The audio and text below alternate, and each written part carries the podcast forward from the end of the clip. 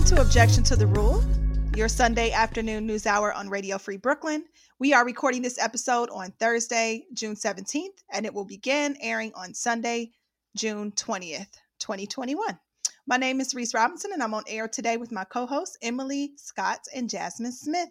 How's it going this week, ladies? Um, taking it one day at a time, but uh, Juneteenth just became a federal holiday, which is really exciting this Absolutely. weekend. Yes, I'm super hype. I'm doing all things black.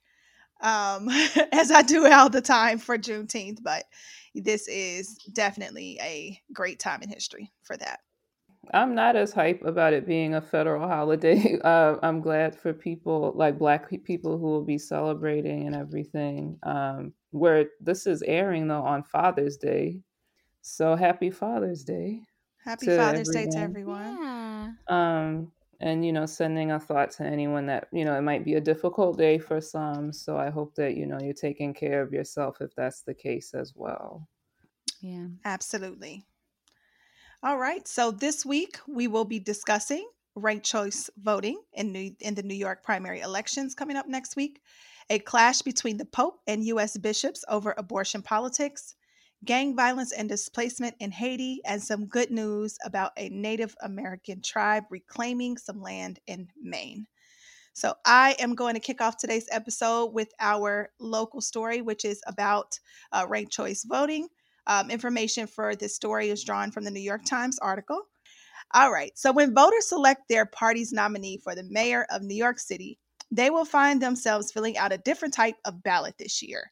The city has began using ranked choice voting for primary elections, and this will begin next Tuesday on June 22nd.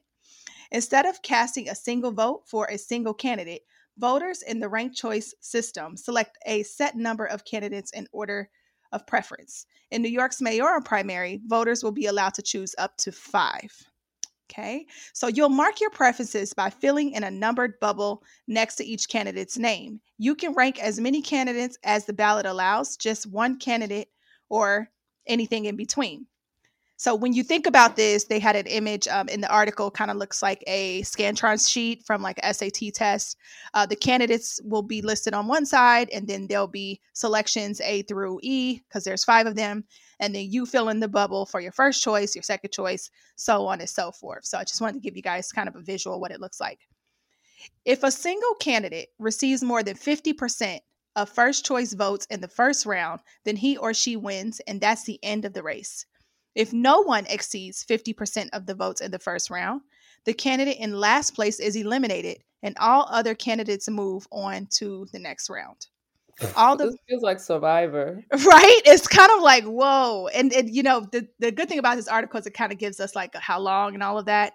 Um, I'm getting there, but it is kind of like survival of the fittest.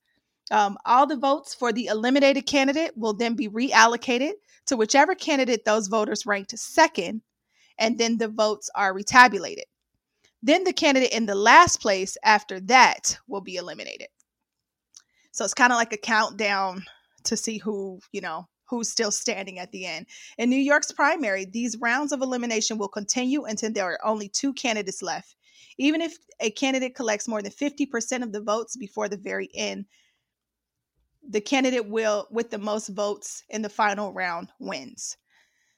So you're still ultimately casting one vote for one candidate. Just kind of think of your vote is transferable, is what the article says. If your first choice is eliminated, then your vote vote transfers over to your next choice.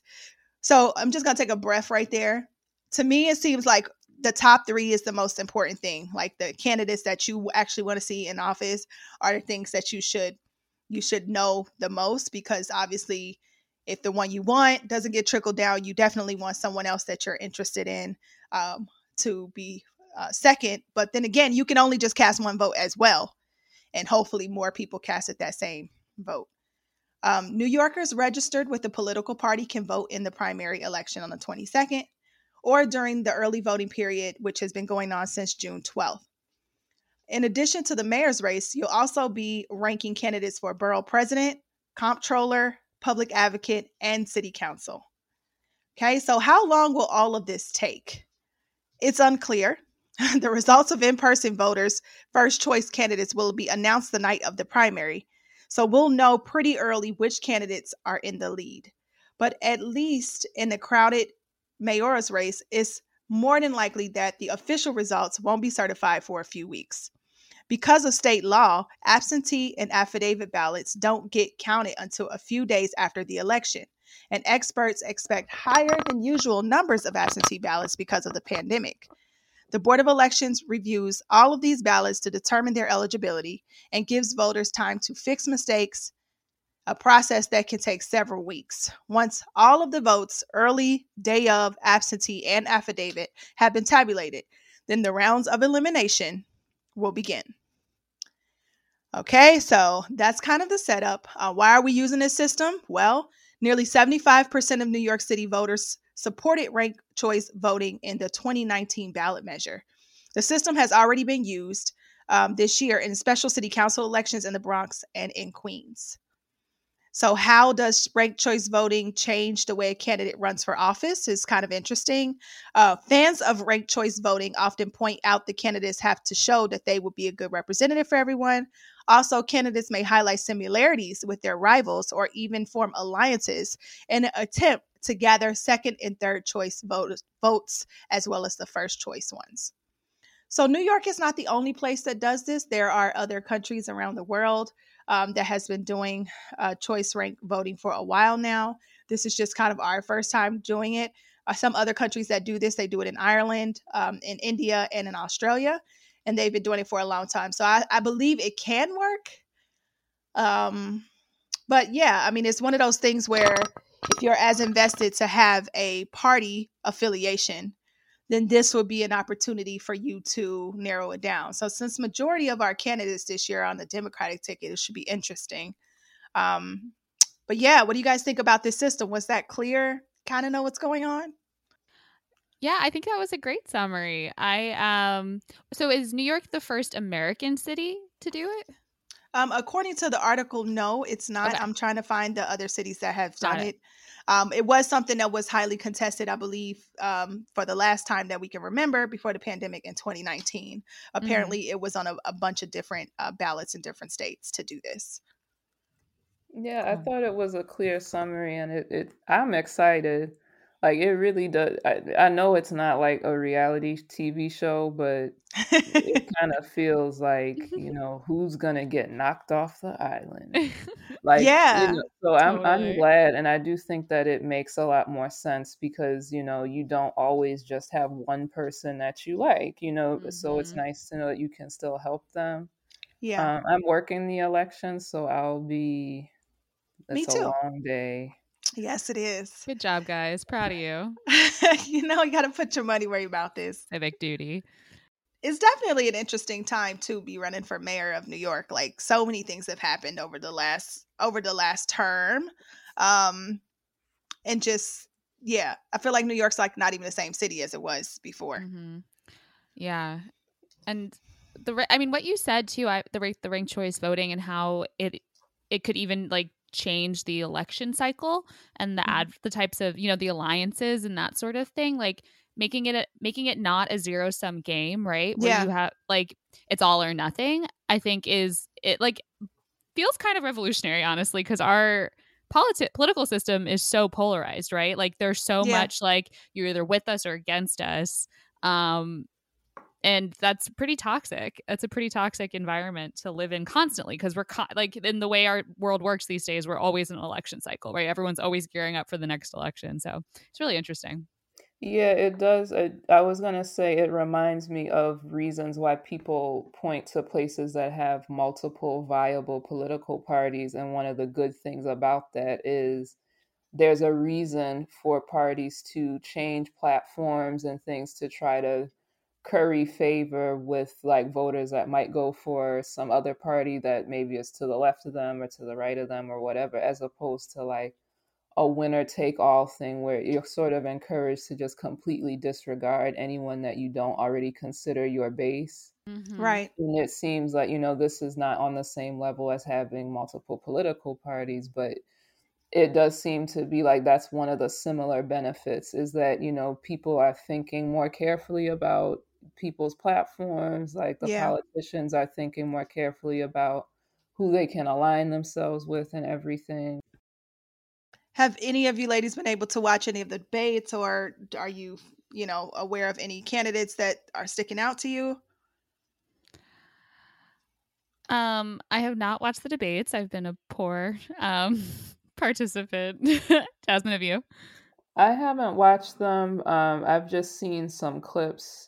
I've just done some like cursory um, reading up on and like listening to interviews with different candidates. Like I know um, Diane uh, Dianne Morales was one of them. Um, I think her campaign has sort of taken a hit, or like there was some controversy there. Um, but I I feel discouraged that um, Eric Adams is doing as well as he is because a lot of his commercials and clips are like super pro police and kind of narky and Andrew Yang keeps making gaffe after gaffe and he made a comment recently about um, sure mentally ill people exist but so do we people with families and it's like uh, mentally ill people also have fam like they're also citizens and people so um, I'm rambling a bit, but I'm just I'm kind of aware of the people yeah. I definitely will not be voting for doing fairly well in the yeah. numbers. So on that note, I do want to remind people you don't you can just pick who you actually like. You don't have to if you feel strongly that you do not want someone to be mayor, you don't have to rank them last, you don't have to rank them at all. So like pick a solid three people or whatever that you actually believe can do it and you care about, you don't have to rank like someone that you really don't like. Mm-hmm. Um, yeah, help them at all. Yeah, right. I think also like a strategy that I normally choose um, because it's, it's a lot of that we're voting for. It's like four different positions, you know. So the mayor race is the one that is most highlighted, but some of those other ones, public advocate, the comptroller, uh, these are also important um, positions that we need to consider about how our city is run. I normally go into these things with which candidate has actually reached to me like which one is the easy which one has i have i seen in the you know media i consume or places that i go? Which one seems like it's talking to my community? Because there's been many elections where i feel like none of the candidates ever even reached to uh, the airwaves the earwaves the neighborhood like they never even reached down. The only one i've actually heard that made any sense was ray mcguire. Um, I'm a little concerned that his background is in the financial sector that always, you know, follow the money, right? But he does have a platform where he talks a lot about creating jobs for all the sectors and small businesses that were shut down during the pandemic. Uh, he seems like a you know everyday type of guy, but he also seems like he is you know he's been endorsed by a whole bunch of um, artists and different things like that. So he's used their platforms. I think one time I was watching Instagram and he was like talking with Maxwell randomly um, on, on, his IG live, and I was like, okay. Uh, so I feel like he was putting in some effort, but you know, that's me. I'm listening to music, and these are the things I consume. But you know, I just want to encourage everybody, like, take a look at this stuff, even if you're not voting in primaries. It's actually good to just kind of see uh, the alignments that are being formed as well, so you can see what the the language is that we're expecting to come in November. Yeah, and also if you're not, uh, I know sometimes people might be registered with a party or they forget or they're not sure if they registered in time. If you're not 100% sure, you can fill out an affidavit ballot at your polling site and they'll let you know after the fact like if if you did miss a cutoff and it's not going to count like they'll send you a letter with an explanation why it didn't count but maybe you did register for the party in time or maybe there was a mistake and why your name isn't on the roll or something and then it will be counted. So it's worth it to just you know make the effort read up on the candidates as much as much as you can and go to the polls. Absolutely. All right so yeah we're going to go ahead and jump into our first music break. Thank you ladies for some stimulating conversation. We'll see how this all shakes down. Hopefully uh, by our next recording we'll have some results because it sounds like it's going to take a while for us to figure all of this out um, so our first track today uh, was inspired by the Verzuz last night. It was uh, Eve against Trina. It was the first female MC Verzuz. I was like screaming at the TV and super hype. Um, just because, you know, I like hip hop. Uh, I grew up listening to these ladies and it was just like a good flash down memory lane. Did either one of you catch it? I was on Twitter watching people's comments, but I wasn't listening myself. Like I know, I know, uh, I could tell which song was playing by people's tweets. Okay, yeah, yeah. No, it was a good one, man. It was all love. You know, both of them were really prepared. Um, Eve was broadcasting live from London, and Trina was in Miami, and they got to a point where they were all both doing like records that was produced by Missy Elliott, and it was just over. Yeah. Like it was just such good music. I was like, ah.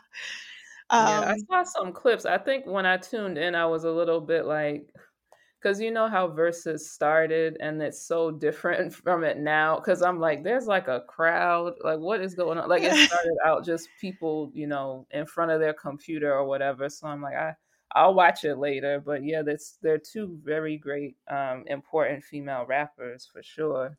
Right, you know, and and it, sh- and it really just spans like how female MCs have grown, you know, how they changed too. That's another big thing I noticed. Like, I don't know if people gonna be singing the hip hop of today like we were singing it last night, you know. So, um, so anyway, this first track is dedicated to both of those ladies because it was just a phenomenal show, and this is um, this song is by Ludacris, "My Chick Bad" remix featuring Diamond, Trina, and Eve.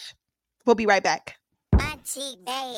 My chick good. My chick do stuff that your chick wish she could. My chick bad. The pussy rules the world version. My chick do stuff you ready? Let's go.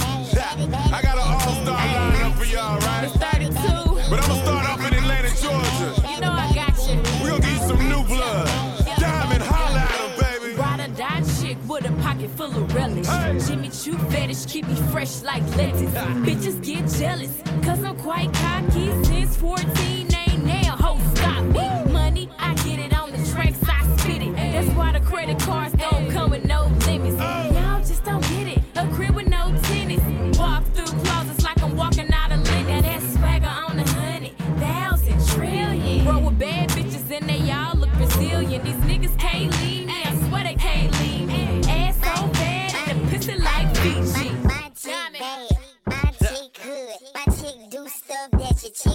Could. Oh. My chick bad. My chick. Yeah. My chick do stuff that your chick wish she could. My chick bad. We gonna take it from the hood of Atlanta, Georgia, down to the hoods of Miami, Florida. What up, Trina?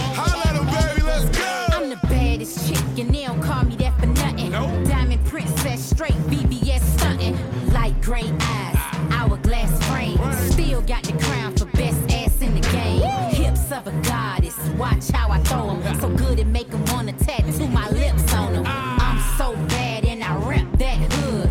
Pussy stay wet, sex so good. Ten years strong, you should act like you know me. Hair so fine, make you do the hokey pokey. A good stroke in and a good stroke out. Now that's what I'm all about.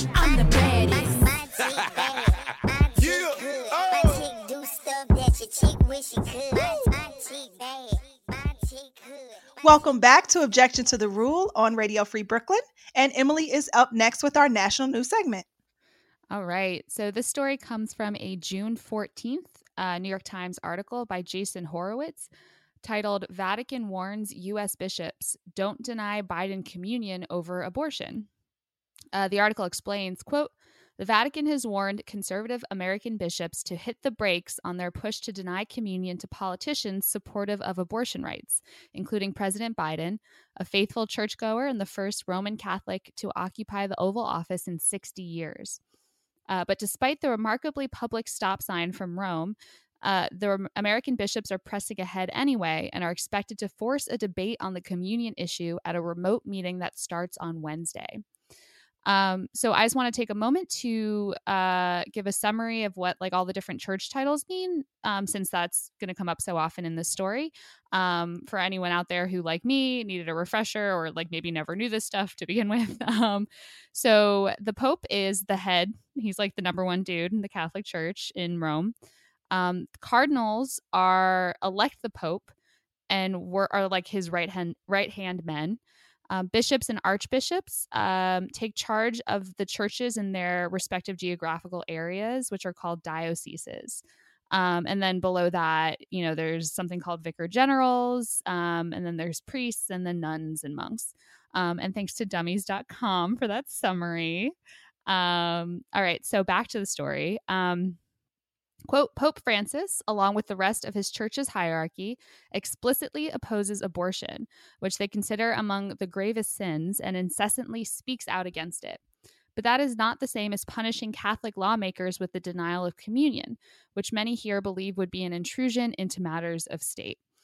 And my response to that is no shit. Um, Jesuit priest Antonio Spadaro, an ally of the Pope's, is quoted as saying, The concern in the Vatican is not to use access to the Eucharist as a political weapon. So, a little bit of a timeline. Uh, quote On May 1st, the archconservative bishop of San Francisco, Salvatore J. Cordileone, um, issued a letter arguing that erring Catholic politicians who supported abortion rights should be excluded from communion. Um, House Speaker Nancy Pelosi, a Catholic and staunch supporter of abortion rights, is a par- parishioner in his San Francisco diocese. Soon after, Archbishop Gomez sent a letter to the Vatican's chief doctrinal office informing it that the American Bishops' Conference was preparing to tackle the worthiness to receive Holy Communion by Catholic politicians who support abortion rights at their June meeting. The Vatican apparently had seen enough. On May 7th, Cardinal Ladaria wrote Archbishop Gomez urging caution. He said it would be misleading to present abortion and euthanasia as the only grave matters of Catholic moral and social teaching. If the American bishops were, to, uh, were going to crack the door open on the communion issue, Cardinal Ladaria added ominously, they should be prepared to consider extending the policy to all Catholics rather than only one category of Catholics. The matter seemed settled. It wasn't. On May 22nd, Archbishop Gomez sent a letter to the American bishops uh, defending the decision to schedule a vote, arguing, critics say with shocking disingenuousness, that doing so reflects recent guidance from the Holy See.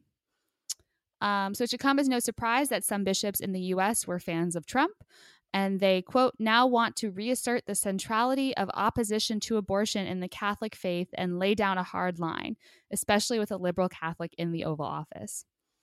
Um, so it looks like there are enough conservative bishops in the US to vote to draft a document that teaches about who is allowed to receive communion. Um, but it looks like there are not enough votes to ratify that thing without the approval of the Vatican, which it sounds like they're not going to get. Um, and the Archbishop of Washington, uh, Cardinal Wilton Gregory, has made it clear that he will not deny Biden communion over this. Um, so a clash between the Vatican and Catholic leaders in America has been brewing for a while. Quote, some clergy close to Francis in the Vatican say privately that elements within the American church have become political and extremist. And in 2019, the Times published an article that explained, quote, faced with sustained opposition from Catholic conservatives in the United States who accuse him of driving traditionalists to break with the church, Pope Francis said that he hopes it doesn't come to that, but isn't frightened of it either. Um, so, just to break that down, this is American saying that the Pope uh, the leader of an institution that is approximately 2,000 years old is not traditional enough. Uh, but then again, that probably shouldn't come as a surprise, since in many ways the United States was founded on two things uh, money in Jamestown, Virginia, and extremist religion with the Puritans in Plymouth, who believed in Old Testament punishments, uh, who thought the Catholic and Anglican churches weren't pure enough, and who loved living in a total theocracy. And uh, that's where we are today, still living out that, um, you know, those uh, those genes that we this country was born with. It's funny because one of the main reasons why um, having a like JFK being a Catholic president was such a big deal is back in the day, like it was set thought, you know, a lot of people felt like Catholics are shady. Like the KKK didn't like Catholics at one point because they're like they're not really American because they're too allegiant to the Pope and they would call them papists and stuff like that. Like whatever the Pope says they're going to do. And here it is 2021 and it's kind of like the exact opposite. It's like we're so American, like we don't care what the Pope says. We're going to do what we want to try to, you know, influence people to you know they're supposed to there's supposed to be a separation from the church and state but i can't see how you don't view this as like you're trying to influence politicians to make political decisions over the lives of many people who do not follow your faith and as well as people within the faith that don't agree on this particular issue so it's it's scary times. Mm-hmm.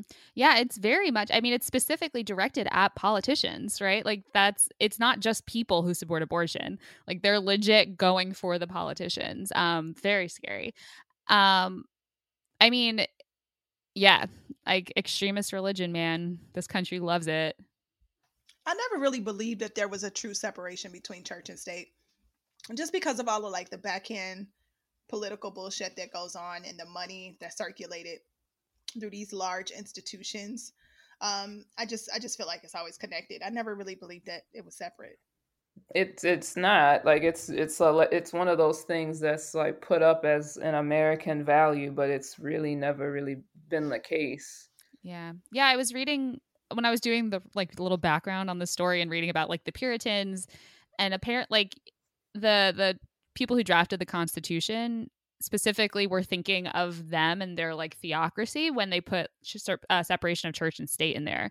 Um, they were like, we don't want that, or we don't yeah, want what they, they have going deists, on. Or a yeah. lot of them were deists, like they yeah. weren't. They were sort of separate from. I mean, they were also like slave owners and didn't believe women were full people. So I'm not trying to go like yay for them, but people do forget like they a lot of them like were outspoken about like not really being into like churchy stuff but you often hear people say like the US is about it's a Christian nation and mm-hmm. it's like proudly it's, saying it's that disturbing yeah. yeah and like there's so many things that people don't like you take for granted like the days that you have off in the week are related to like assuming that people like worship on Sunday and stuff mm-hmm. like that no, totally. Um, I mean, even the fact that you know it's such a big deal what religion um someone is, you know, who not even how religious they are, just like whatever you know they identify as is, is a real indicator that um, religion is such a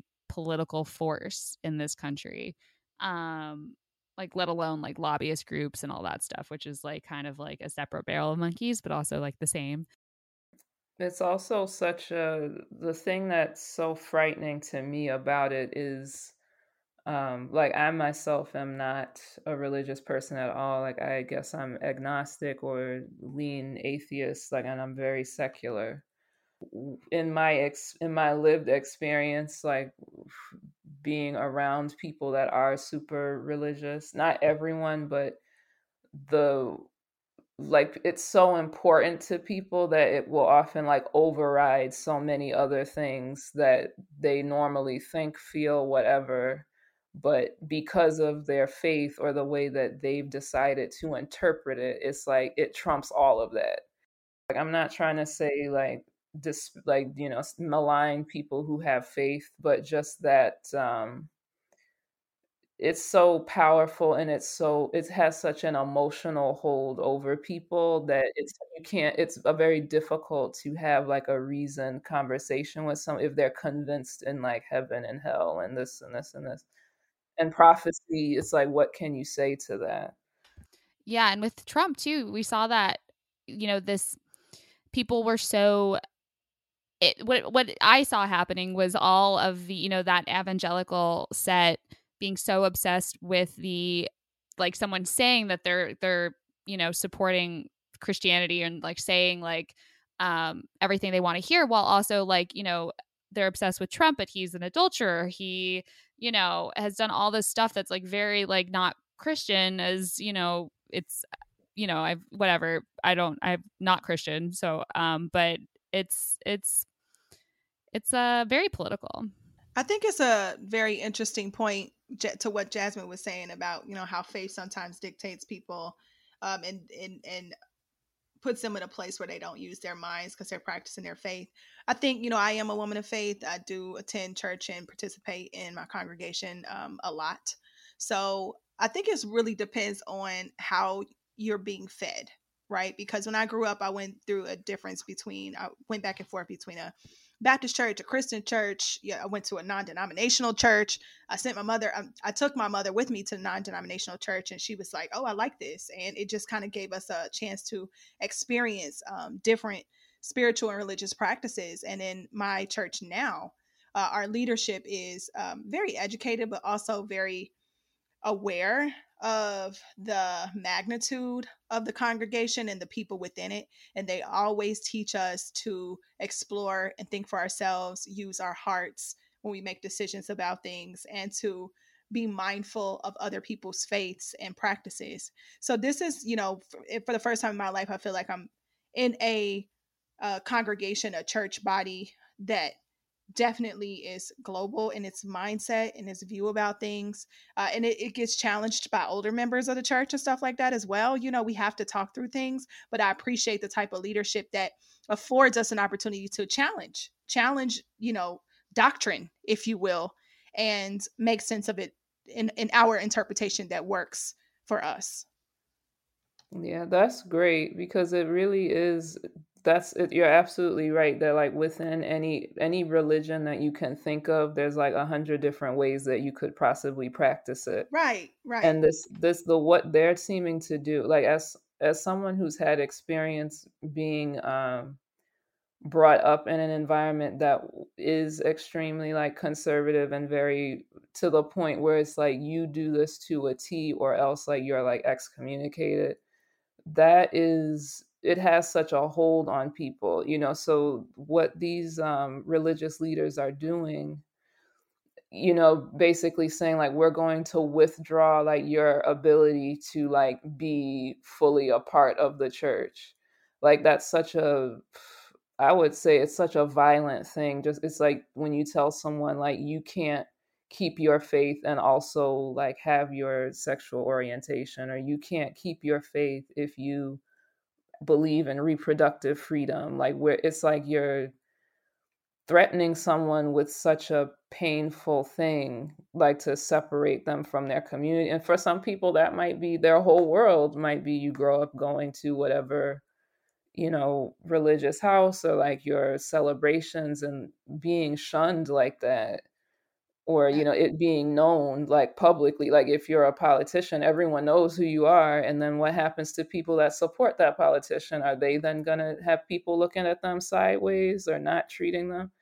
Like it's really and it doesn't have to be like that you know? Like there's plenty of catholics that don't agree with this but it's almost like they're trying to like be like we are all catholics or something yeah, it's hard, you know, with organized religion based on, you know, how closely it is to uh, a more traditional, if you will. But what even is that, right? Because even within traditions, yeah, you know, they last forever. They've been around in in different times, and and that's some of the practices or um, the doctrine.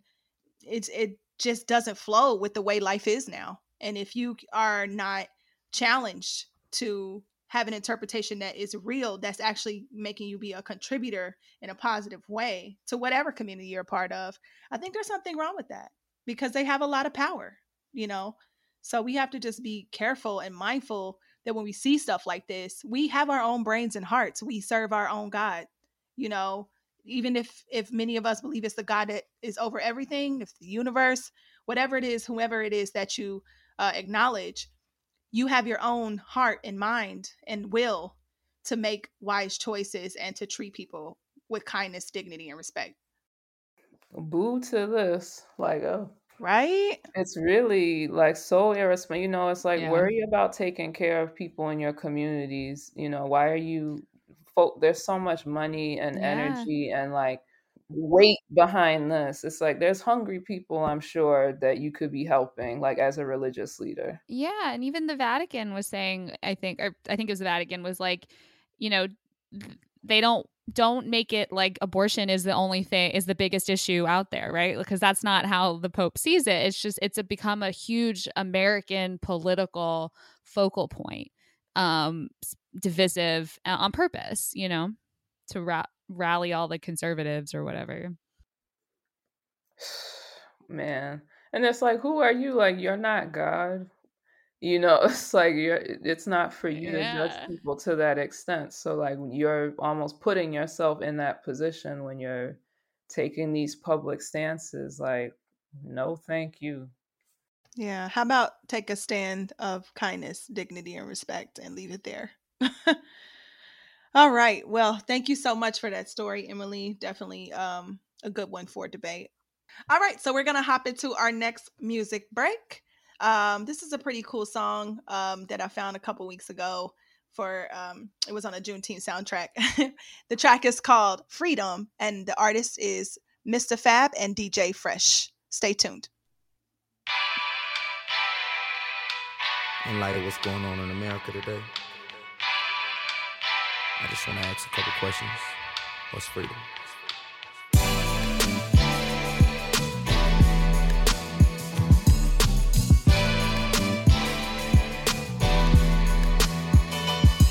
I got a lot of white friends, some rich and some poor. Some I grew up with in the hood, they're my people for sure.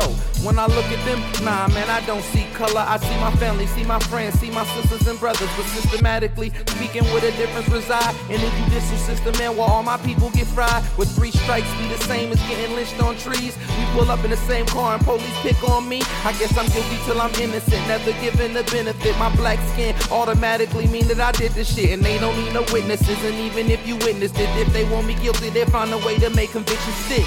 For instance, just look back. In America, at political prisoners like Pratt, Angola 3, Assata and Mumia.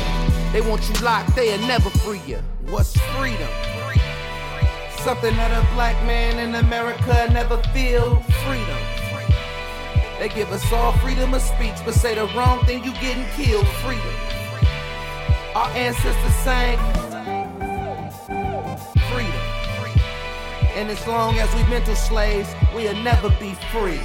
Free as the water in my Aquarian horoscope. What is freedom, black man? Is that rhetorical? Weird, like when Neo had to go meet with the oracle. As the world turned, music is louder than Rorico. All these voices in my head are people that's dead. I could write a book, compose the letters all from the feds or the state. And I hate the fact they'll never be back. White privilege is real, you could never be black. No matter how hard you sag and you use the word nigga, you never understand the hardships of me and my niggas. Imagine being profiled as a killer and crook, based off no evidence, all just how you look. And in my book, I speak on the streets that I stay. How they ain't no different than the streets of LA. How they ain't no different than the streets of the A. How police wanna kill a man and leave him like Freddie Gray.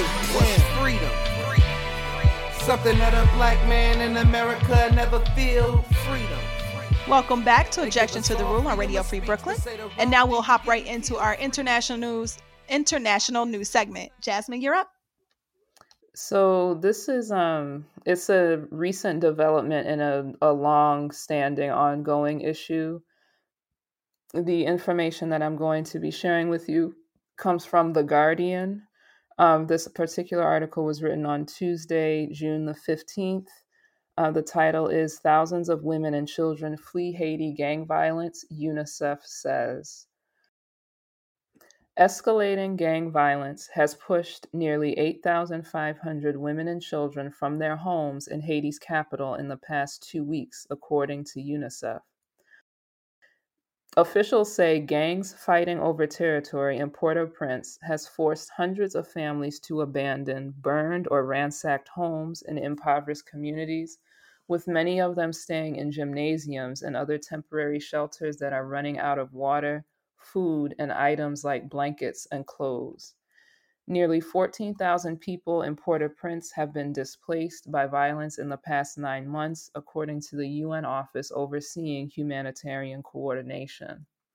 Many expect the violence to increase as Haiti prepares for general elections scheduled for September and November. They accuse gangs of trying to boost support for certain candidates and of targeting neighborhoods that organize protests against President Jovenel Moise. Pierre Espérance, executive director of the Haitian National Human Rights Defense Network, said gangs control about 60% of the country's territory and that 12 massacres have been reported since 2018 in disadvantaged communities. However, he said he was especially worried about the most recent upswing in violence. It's the worst we've seen, he said. Gangs have so much power, and they are tolerated. Each day that passes with Jovenel in power, the situation is going to deteriorate. A spokesman for Moise could not be immediately reached for comment. Um, and this is some background information about the current president of Haiti, Jovenel Moise. Uh, this background information is also from The Guardian. Um, in an article called Haiti and Fresh Crisis Amid Coup Claims and Dispute Over President's Term by Peter Beaumont and Julian Borger. Um, Haiti's opposition party claims Moise should have stepped down on February 7th of this year, five years after the 2015 elections were canceled, and then rerun a year later because of allegations of fraud. They further allege that because Moise failed to hold legislative elections in 2019 and has since ruled by decree after Parliament was left without lawmakers, he has violated the country's 1987 Constitution. Um, and their 1987 Constitution states it limits the president's term to five years. So people are counting from 2016, um, but his supporters are counting from 2017 after he won the, the rerun elections. Um, the opposition also approached the three Supreme Court judges to appoint an interim president until elections could be held, but all three were forcibly retired by decree on Sunday as Moise announced that police had foiled an attempted coup. So this is also back in um, February of 2021. Critics of Moise, including several U.S. Congress members, accused Moise of making up allegations of an attempted coup as cover for his own undemocratic actions. In 2019, a combination of Moise's decision to end fuel subsidies and also allegations over the misuse of some $2 billion that had been earmarked for social schemes triggered large street protests against him, which in turn fueled a rise in political violence, with allegations that both police and criminal gangs had been deployed. So this has been an ongoing issue, like with gang violence throughout the country, and um, in the current situation, like it's um, believed that these gangs are being supported by the president and being used to um, silence opposition. Um, earlier this year, in 2021, Moise ordered the arrest of 23 people, including a Supreme Court judge and a senior police official, after stating he is not a dictator. Hundreds of people marched through the streets of Port au Prince on Wednesday, February 10th, chanting, Down with kidnapping, down with dictatorship, and bolstered op- opposition demands for the president to resign. Uh, during those protests, police fired tear gas and shot in the air in an attempt to disperse protesters who pelted security officials with rocks. Um, so that's the background on what's going on um, with the current president um, has been ongoing.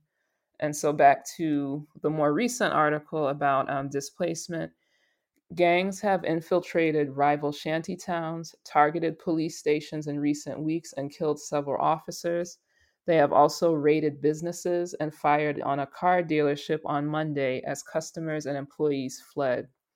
Hours later, Haiti's national police said they had the situation under control and were collaborating with citizens to quote, thwart the attempts of these armed gangs wanting at all costs to create a climate of terror in the country.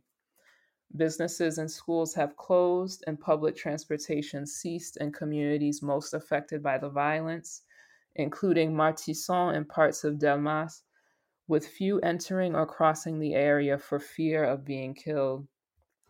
Doctors Without Borders said its emergency center in Martissant received more than 40 patients with gunshot wounds from June the 2nd to June 4th alone, and that its employees have had to take cover from stray bullets. The mission and other health experts say they worry people are not seeking medical help out of fear of being injured or killed if they leave their homes, as Haiti struggles with a spike in COVID 19 cases while still awaiting its first shipment of vaccines.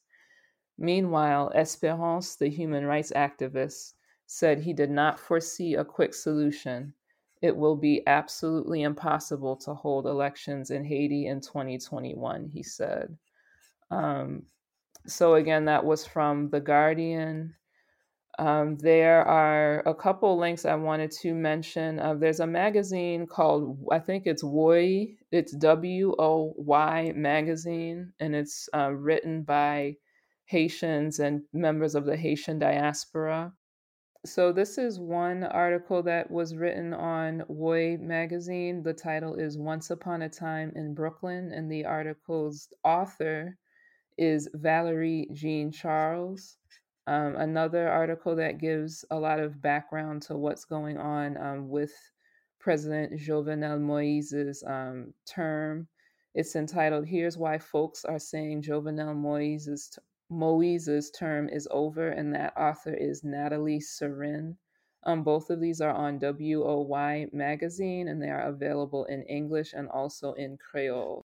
Um, there's a link tree like for other resources through Woy magazine. It's https colon forward slash forward slash linktr dot ee forward slash w o y m a g a z i n e um, there's BAJI, which is Black Alliance for Just Immigration. Uh, they do a lot of work to help um, Black immigrants locally um, fighting deportation back to Haiti and to other um, Black countries. So please um, look at these types of resources to see like ways you can help. Like I know there's a long history of like the Red Cross and a lot of bigger named institutions, like the money not really going where it's supposed to go in Haiti. And that seems to be one of the big issues with the people in charge right now is mismanaging funds. So if you can connect with local people that actually know individuals that need help, like that's a better way for you to give, or they can direct you to um, places that you can trust where people will actually get assistance. Um, so yeah, that's my summary of what's going on. It is so unfortunate. Um, thanks for that recap, by the way, Jasmine. Very good. Uh, just summarizing things because it's a long history in Haiti of different types of leadership. And it's really sad that, you know, it seems like their government has never had a term of stability for you know, like the course of the duration of someone who's in the office.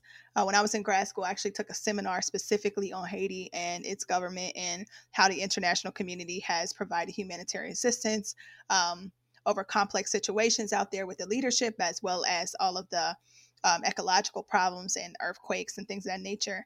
And it just seems that, you know, there's so many hands in a bucket all the time. There's so many people trying to um, lead the country away from turmoil and tribulation and it's just it's like it never really ends and you know when you speak to haitian people they love their country it's such a beautiful place they care so much for their people and i just you know every time i hear a story about a coup or something of that nature in any country not just haiti it just really saddens me because it's just like you know government's not the best thing but stability is and it seems that that seems to be such a problem specifically for children and uh, people growing up there you know?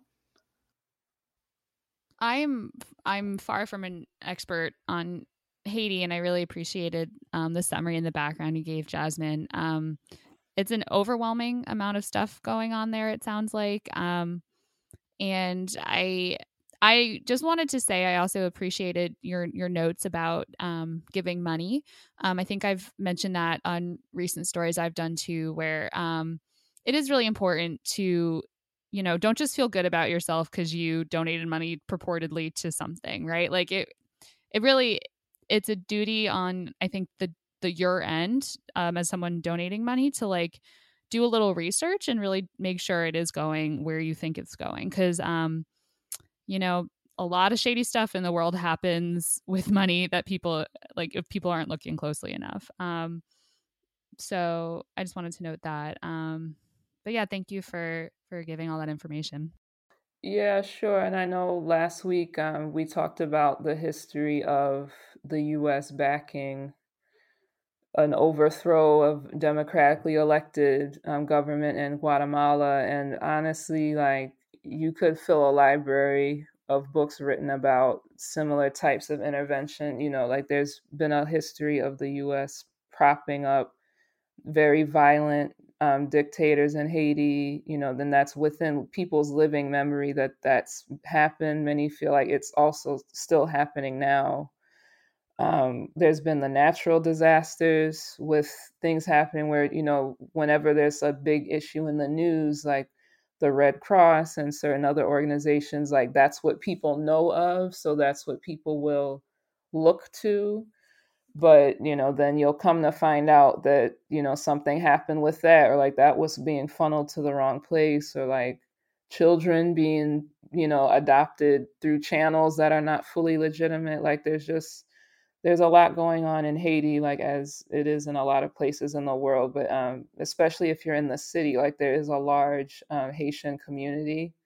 And personally, what I do, like uh, there's people that I follow online and stuff where like they're natives of the city or like they grew up half here, half there. So I feel a lot more comfortable like when they're saying like I'm raising funds for my family or for like this family in this area um, that at least there's a better chance that it's going to that. But also, you know, keep the US is involved in so much, it can be easy to lose track, but you can not just with money, but be aware of the ways that politicians are supporting things that you don't really support um, and trying to hold them accountable if you believe in the electoral process. Like, I think the protests that they had were incredible you know that people were willing to go out in the street and face violence in order to you know try to get this man out of office. So there's ways that you can support them like not just with money but also educating yourself and trying to put similar pressure on your local officials or um, at the presidential level or whomever to try to make some more permanent changes. Very true and also you know supporting haitian businesses as well um, a lot of you know i live in, in flatbush and there is a sector of flatbush they call little haiti. Um, there's lots of families here that you know send things home and support their families there as well. So you know you never know who you're helping by doing that as well. Right exactly. It's a great culture you know especially with the their history of getting themselves free and like being the first fully free like black nation like in the western hemisphere like that's something they don't really teach you in school. You know, you don't really learn about the history of, you know, an island full of people that freed themselves from the French against very terrible odds. So, yeah, like support your local Haitian community during this time. Um, I'll put all the links that I mentioned, I'll put them on our Facebook page.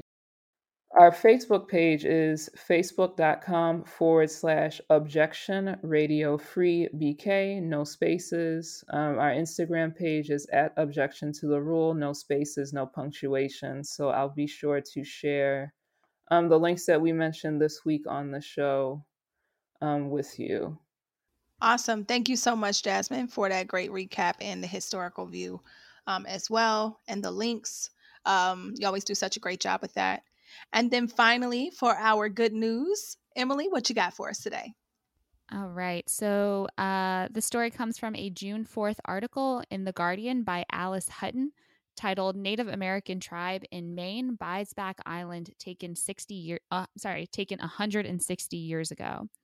Uh, the Passamaquoddy is a tribe of 3,700 Native Americans who um, had lived on um, Kuwesum, Monique um, aka Pine Island, for at least 10,000 years up until the mid 1800s.